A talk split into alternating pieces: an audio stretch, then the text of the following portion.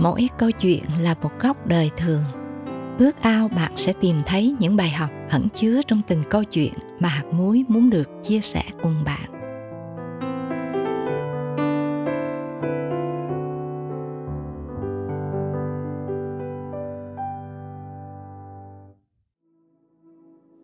Nhiều năm trước, trên tất cả mọi phương tiện truyền thông, người ta đã rất sốc về tin tức của một vị bác sĩ giải phẫu thẩm mỹ. Vì trong lúc phẫu thuật, ông ta đã gây tử vong cho khách hàng của mình.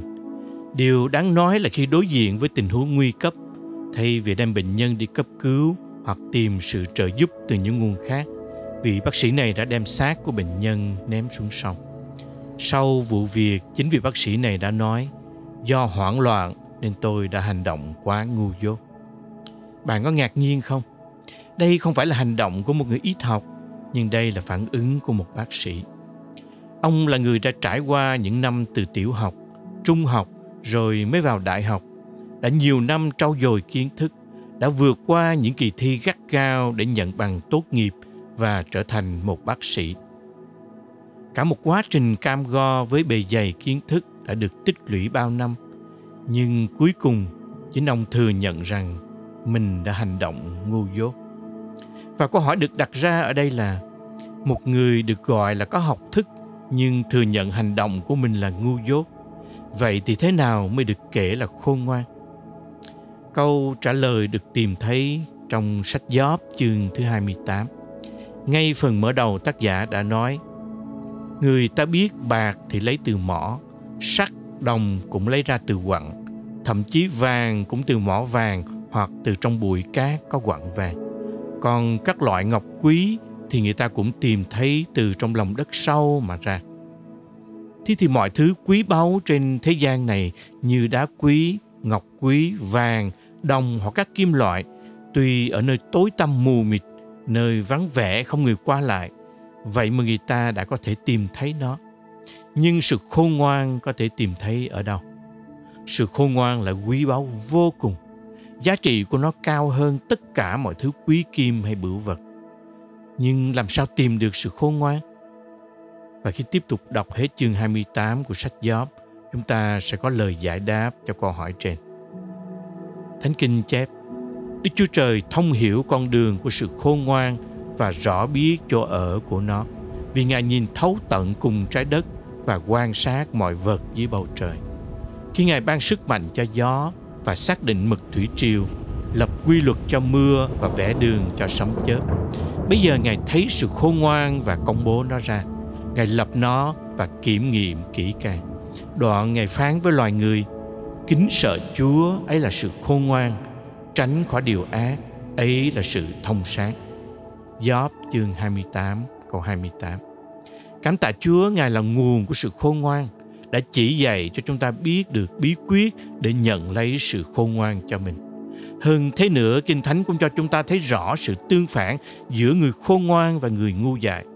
Trước hết khôn ngoan là nhận biết có đấng tạo hóa.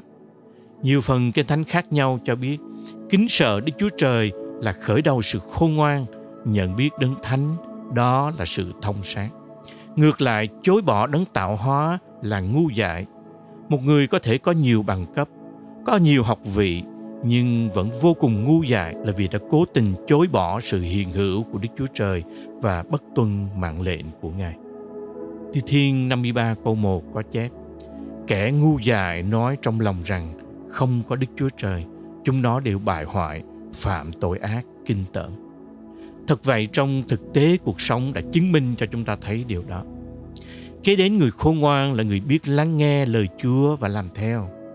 Chính Chúa Giêsu đã kể câu chuyện trong Phúc âm Matthew chương 7 câu 24 25. Người nghe lời Chúa và làm theo được kể là khôn ngoan. Ngược lại, người nghe lời Chúa mà không làm theo sẽ bị kể là người ngu dại. Kinh Thánh chép, kẻ nào nghe lời ta phán đây mà không làm theo, khác nào như người dại cất nhà mình trên đất cát. Matthew chương 7 câu 26. Người khôn cất nhà trên đá, người dại thì cất nhà trên cát. Rõ ràng là hai căn nhà này trông rất là giống nhau và chỉ khi có mưa sa, bão táp, gió lay xô động, người ta mới phát hiện được sự khác biệt của hai căn nhà.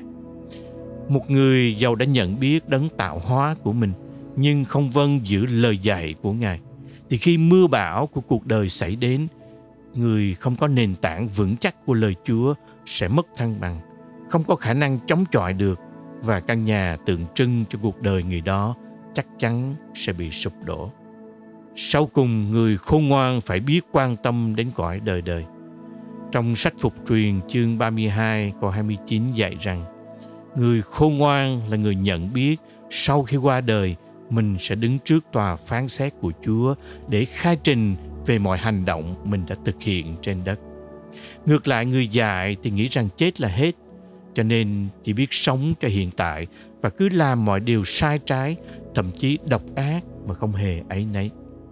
Phúc âm Luca chương 12 câu 16 đến 21 cũng là câu chuyện do chính Chúa Giêsu kể, minh họa về một người siêng năng, thành đạt nhưng lại bị Chúa quở trách. Hỡi kẻ dại, chính đêm nay linh hồn ngươi sẽ bị đòi lại. Vậy những của cải ngươi đã sắm sẵn sẽ thuộc về ai? Một người giàu có mà không biết nghĩ đến cõi đời đời cũng bị kể là ngu dại trong mắt của Chúa. Bạn thân mến, Kinh Thánh có lời hứa quý báu dành cho tất cả chúng ta.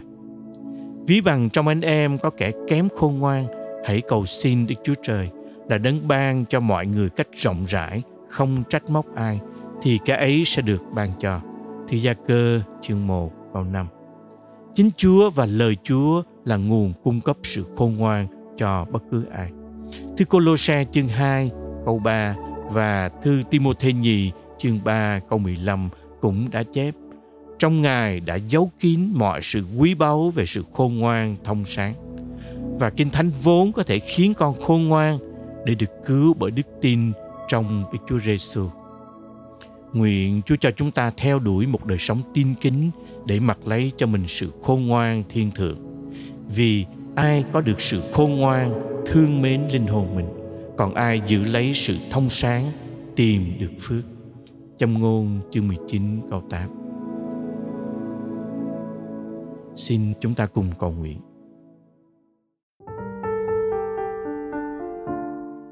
Lạy Chúa của chúng con, những kiến thức mà Trần gian mang lại không thể giúp chúng con có được khôn ngoan để đưa ra những quyết định đúng đắn trong đời. Chúa ơi, xin ban cho chúng con sự khôn ngoan đến từ tấm lòng kính sợ Chúa là sự khôn ngoan thật, giúp chúng con nhìn biết Ngài, khao khát được gần Ngài để kinh nghiệm một đời sống bình an và vui thỏa. Con hết lòng cảm ơn Chúa và cầu xin trong danh Chúa Giêsu Christ. Amen.